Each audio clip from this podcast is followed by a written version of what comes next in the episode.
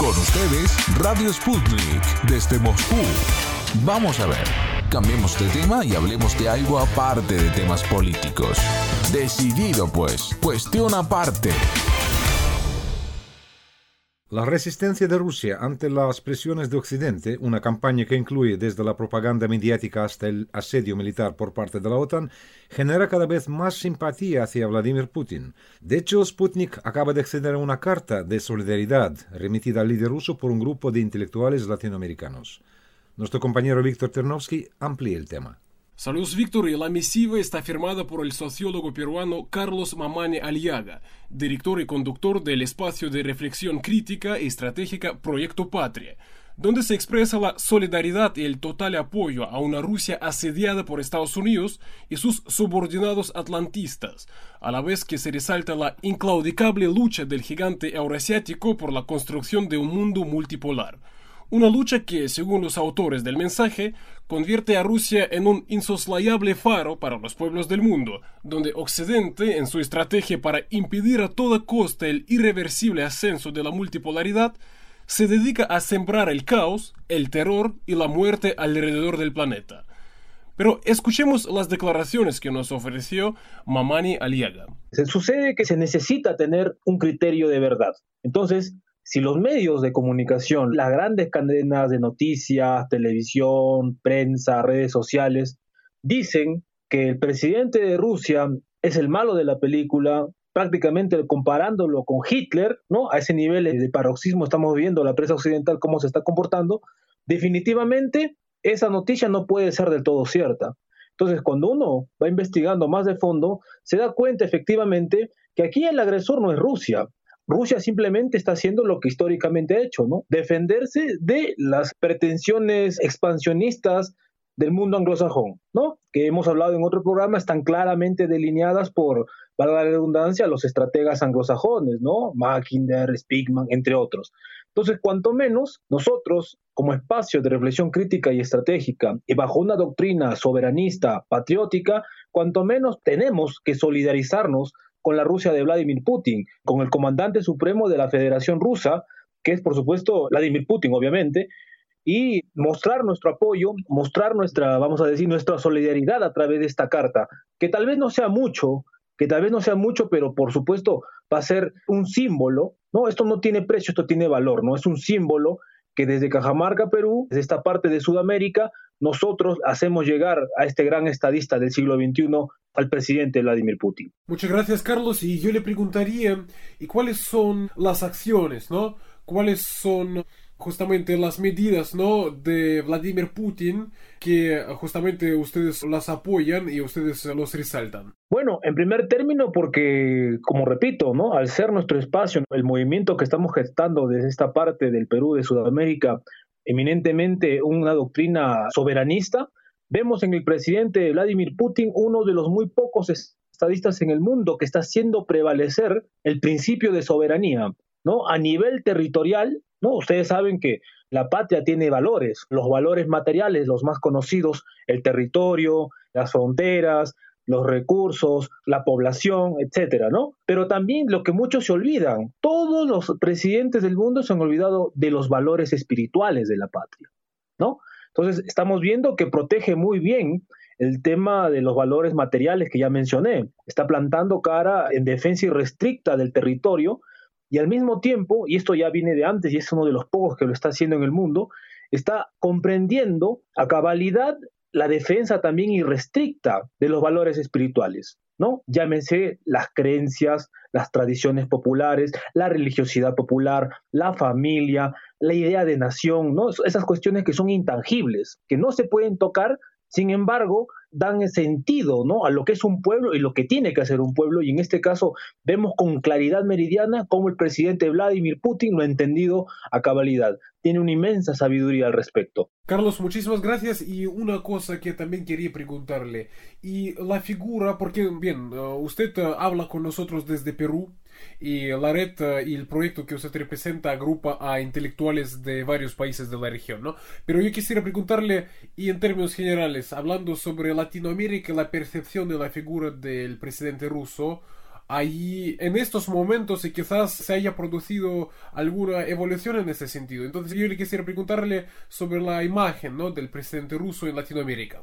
Bueno, a pesar de toda la contracampaña que hacen los grandes medios de comunicación obedientes, subordinados, hegemonizados por el atlantismo, por el mundo anglosajón, a pesar de todo eso, estoy seguro que el presidente Vladimir Putin tiene un reconocimiento en muchos latinoamericanos de buena fe y de buen corazón y que tienen un entendimiento más o menos, vamos a decir, adecuado respecto a la política exterior en el mundo contemporáneo. Vamos a decir también, incluso yo me atrevería a decir que en el plano cultural no nos estamos muy lejos de esa realidad tampoco. En general, el pueblo latinoamericano, iberoamericano, hispanoamericano, Sudamérica, el Perú, somos pueblos en general profundamente tradicionales. ¿no? A pesar de 200 años de ficción demoliberal, seguimos nuestras tradiciones propias, que son propias obviamente en el sentido nativo, en el caso peruano lo pre-inca, lo inca y también por supuesto lo hispano, que han se han amalgamado y ahora pues tenemos una cultura mestiza tradicional, con valores tradicionales bastante claros, ¿no? Usted a donde vaya va a ver que la cuestión liberal es una cuestión impuesta y que a pesar de 200 años de ideologización de la población, no ha podido todavía calar ¿no? en la profundidad del ser iberoamericano. En ese sentido, vemos en la Rusia de Vladimir Putin una resistencia, un faro de resistencia a todas esas embestidas del liberalismo histórico y sus últimas vertientes, como estamos viendo hoy en día, y ya lo mencioné en la, anterior eh, entrevista, ¿no? La destrucción de la patria, la disolución de la idea de nación, de las fronteras, de la familia, de las identidades, vamos a decir, personales, sexuales, en fin. Entonces nosotros desde esa perspectiva también nos vinculamos ¿no? a la Rusia por el lado de la cultura. Y en el lado histórico político vamos a decir que también, pues, o sea, Rusia históricamente ha plantado siempre cara, como se dice, al mundo anglosajón, que es el gran explotador y exterminador de la humanidad.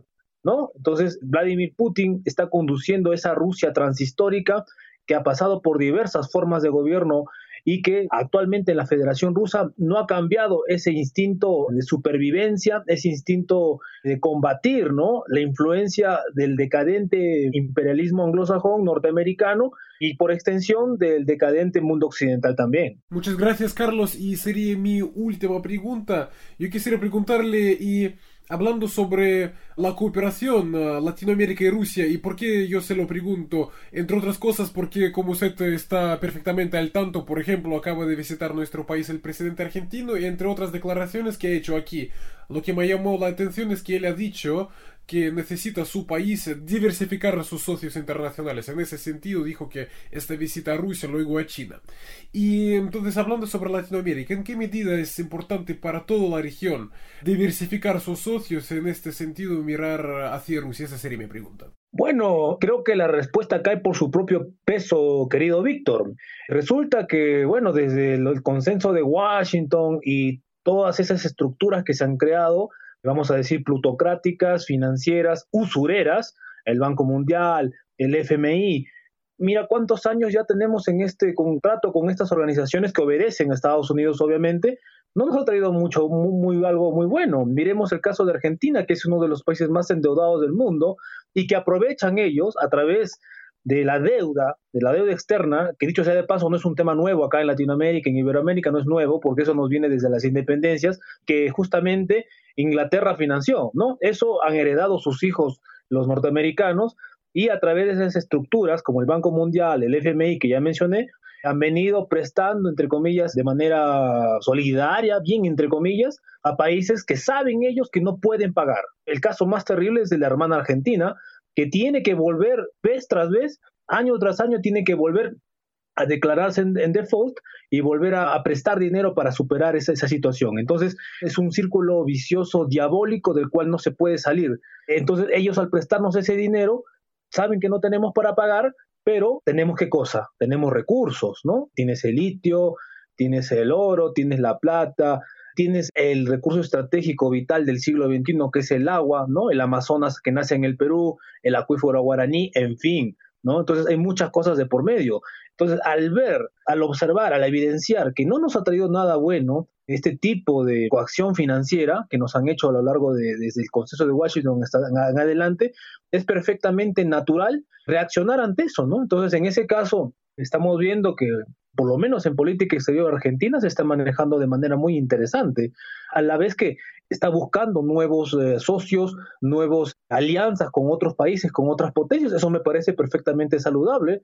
Dicho que sea de paso, que está leyendo, eh, en cierta forma, está leyendo Argentina el orden multipolar que está emergiendo, ¿no? Donde Estados Unidos ya no va a ser la potencia, sino va a ser una potencia más. Y a esto tienen que acostumbrarse los mismos americanos, que guste o disguste, ya han reconocido sus jerarcas militares, como el general McMilley, y también, por supuesto, tienen que estar al tanto los estadistas, ¿no? No sé quién está asesorando a Alberto Fernández, la verdad, pero bueno, los felicitamos desde acá. Y bueno, más o menos ese caso que tú me presentas para la Argentina, yo pienso que es perfectamente válido para cualquier país de nuestra Sudamérica. Debería ser así, deberíamos nosotros ver con quién nos sale más a cuenta hacer tratos, ver con quién nos sale más a cuenta hacer negocios, ¿no? Si ya hemos visto que nos ha ido de esta manera con Estados Unidos, con sus instituciones prestamistas financieras, y no nos ha ido muy bien. Entonces, lo lógico es reaccionar ante eso y, bueno, buscar mejores alternativas.